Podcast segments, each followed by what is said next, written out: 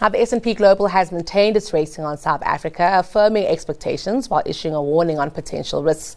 Despite acknowledging the country's sizable and sophisticated financial system, the ratings agency foresees muted growth and a faster accumulation of public debt than previously anticipated. This, of course, cautions that a failure to progress as planned could lead to a further deterioration in economic growth for the country. Business Day's, Hilary Joffe joins us now to unpack the S&P's report in greater detail. Hilary, always a pleasure and a good afternoon to you. Thank you. Yes. All right, I think uh, it is good news to at least maintain what we have now.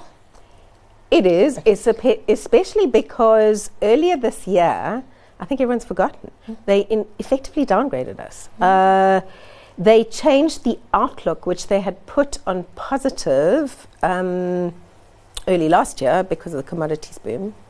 They changed it from positive down to stable. Now, that's an outlook change, not an actual ratings change, but it does count as a downgrade of sorts because it suggests they have no plans to upgrade us anytime soon. But staying on stable could do worse. And of course, uh, I'm keen to get uh, how that contrasts to what Moody's and Fitch might be thinking about us at this point. Look, uh, S&P and Fitch uh, have a similar rating at double B minus, which is one to three uh, notches below investment grade, or four notches. Um, Moody's is, in fact, one notch above that. S&P had historically always been the most the quickest to move us down, the most pessimistic, if you like. So they were the first to junk us in 20, way back in 2017 on uh, President Zuma's kind of shenanigans. Um, and they've taken us steadily down.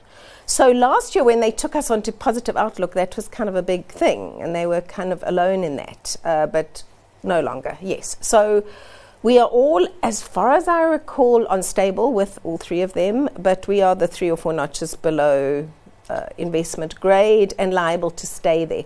One thing the economists tell me that could keep us on double B minus, mm-hmm. which is not fabulous, but is. Um, you know, better than the alternatives, if you like, is that below that you get to the Bs, the single Bs. Okay. And the countries in the single Bs are really quite far below us, quite a lot of worse in economic performance. And it may be providing us with a, a degree of underpin that we're sort of in that range, which is not great, but we're not bad enough yet to get down to the single Bs. So let's hold on to that if we can. Absolutely. I mean, I'm keen to get your thoughts on what they've flagged here. They've flagged growth, aren't we all flagging uh, growth? Hilary, concerned about that. But public debt, uh, they're definitely uh, showing numbers that are way less conservative than what we have given as uh, a part of our midterm budget policy statement. True. Actually, all the rating agencies are relatively mm. not so bad. But on the other hand, we are, we are so kind of immune to bad news that we consider 0.8, I think it is, yeah. with a 1.6% average forecast over the medium term to be okay.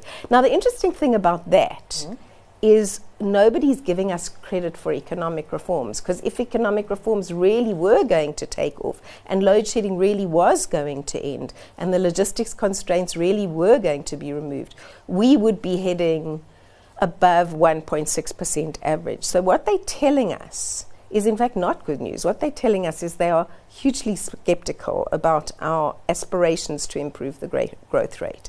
Um, and they put it in kind of diplomatic language, you know, execution has been slow, etc., etc., but that's what they mean. I'm very surprised by that because I mean, what we do have in South Africa is a private sector that has decided, Hilary, that they're not going to sit back and wait, that they're going to actually get involved in some of these very key reforms. I think electricity and logistics uh, being two of, I think, the three. Uh, in my mind, that that should give some sort of confidence about, uh, you know, what new thing we're doing to achieve our reforms.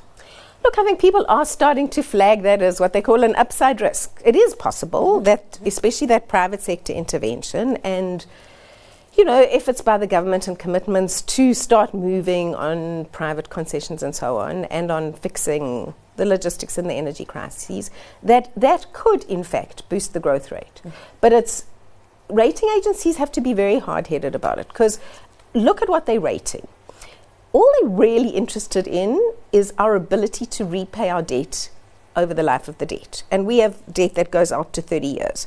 And that is why they look so closely at our growth, and that's why they look so closely at our politics, because they are looking at what is the country's outlook um, and how will it influence its the country's ability to pay back its bondholders over five years, ten years, twenty years, thirty years?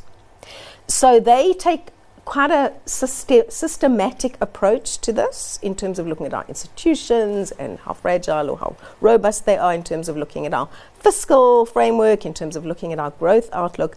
Um, and they are not yet penciling in the possibility that growth could beat their and our expectations.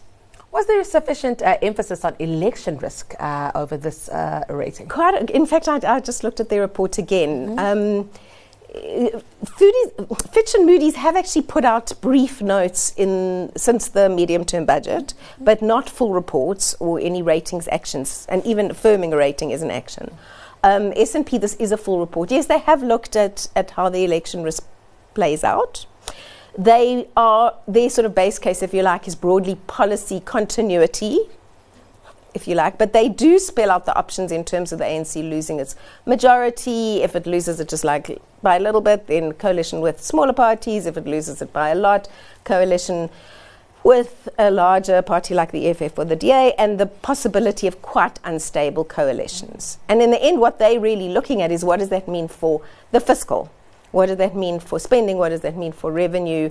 Uh, they've already said debt is accumulating faster than the Treasury's model says it is.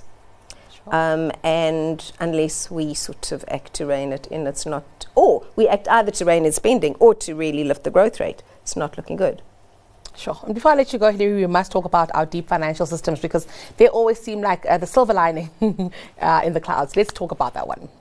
Actually, the one of the inter- another interesting thing about the report is that they've intervened in a debate that's actually going on in among economists and in the financial community at the moment. Is that as governments' borrowing requirement uh, balloons, because it's not only the amount of borrowing they have to do to finance the deficit, but also the redemptions of existing debt are really jumping in the next few years from quite a moderate amount to really big numbers the next few years. So there's a lot of borrowing and refinancing that has to happen. And some people are questioning, you know, as I think I've said before, our financial markets are deep, but they are not bottomless. And some people have been flagging the risk that maybe you're getting to kind of the limits of what the market can actually afford to fund in terms of government borrowing. It's certainly having a very dampening effect on the economy because money that should go into investment and small businesses and all those good things is actually just going into government bonds. So what S&P has said, it's emphasized the sophisticated, deep, etc. financial markets, and it said it thinks that the domestic financial market can, in fact, uh, bear to fund the government debt that is coming down the line. Um, but that's, you know, the, the more debt kind of goes into the local market, the less room there is for investment and growth. Sure. Looks like a, a tough one that we still have to work through. Uh, Hilary, always a pleasure speaking to you. Thank you for coming into studio. That was editor at large for Business Day, Hilary Joffe.